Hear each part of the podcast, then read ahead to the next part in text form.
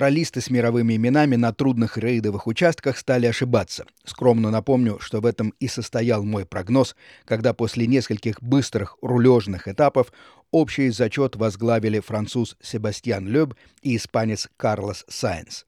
В среду Сайенс несколько раз терял правильное направление и застревал в песках. В итоге влетел в русло реки, помеченное тремя восклицательными знаками в роутбуке, повредил коробку передач и с трудом финишировал с шестичасовым опозданием. А с девятикратным чемпионом мира по ралли Себастьяном Лебом на протяжении всего спецучастка тягался наш российский экипаж G-Energy, говорит Константин Жильцов, штурман G-Energy. То есть он стартовал впереди нас, потом нам кто-то посигналил Сентинел, мы отошли в сторону, выяснилось, что это Лёб, то есть куда он ездил, мы не знаем. Потом э, мы поехали брать точки, взяли вроде точки, смотрим, он несется нам навстречу. Потом нам навстречу выехал КАМАЗ, почему-то откуда-то взявшийся, вообще совершенно непонятно с какой стороны.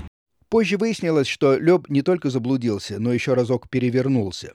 И не он один. По ходу гонки в среду переворачивались победитель прошлого Дакара катарец Насар Алятия, голландец Эрик Ван Лун, испанец Нани Рома и аргентинец Орландо Терранова. По итогам среды в общем зачете лидирует 12-кратный победитель Дакара Стефан Петерансель. Ближайший преследователь отстает от этого, в общем-то, уже пожилого француза на целый час. Наш экипаж G-Energy держится на восьмой позиции. Не слишком удачно выступили в среду камазовцы.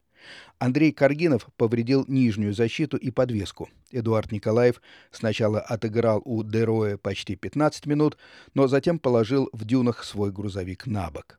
И Каргинов, и Николаев добрались до финиша, но с большим опозданием. Сегодня с часу до трех дня по московскому времени снова старты. В четверг гонщики пройдут последний тяжелый пустынный участок. Сергей Фонтон специально для радио Вести ФМ.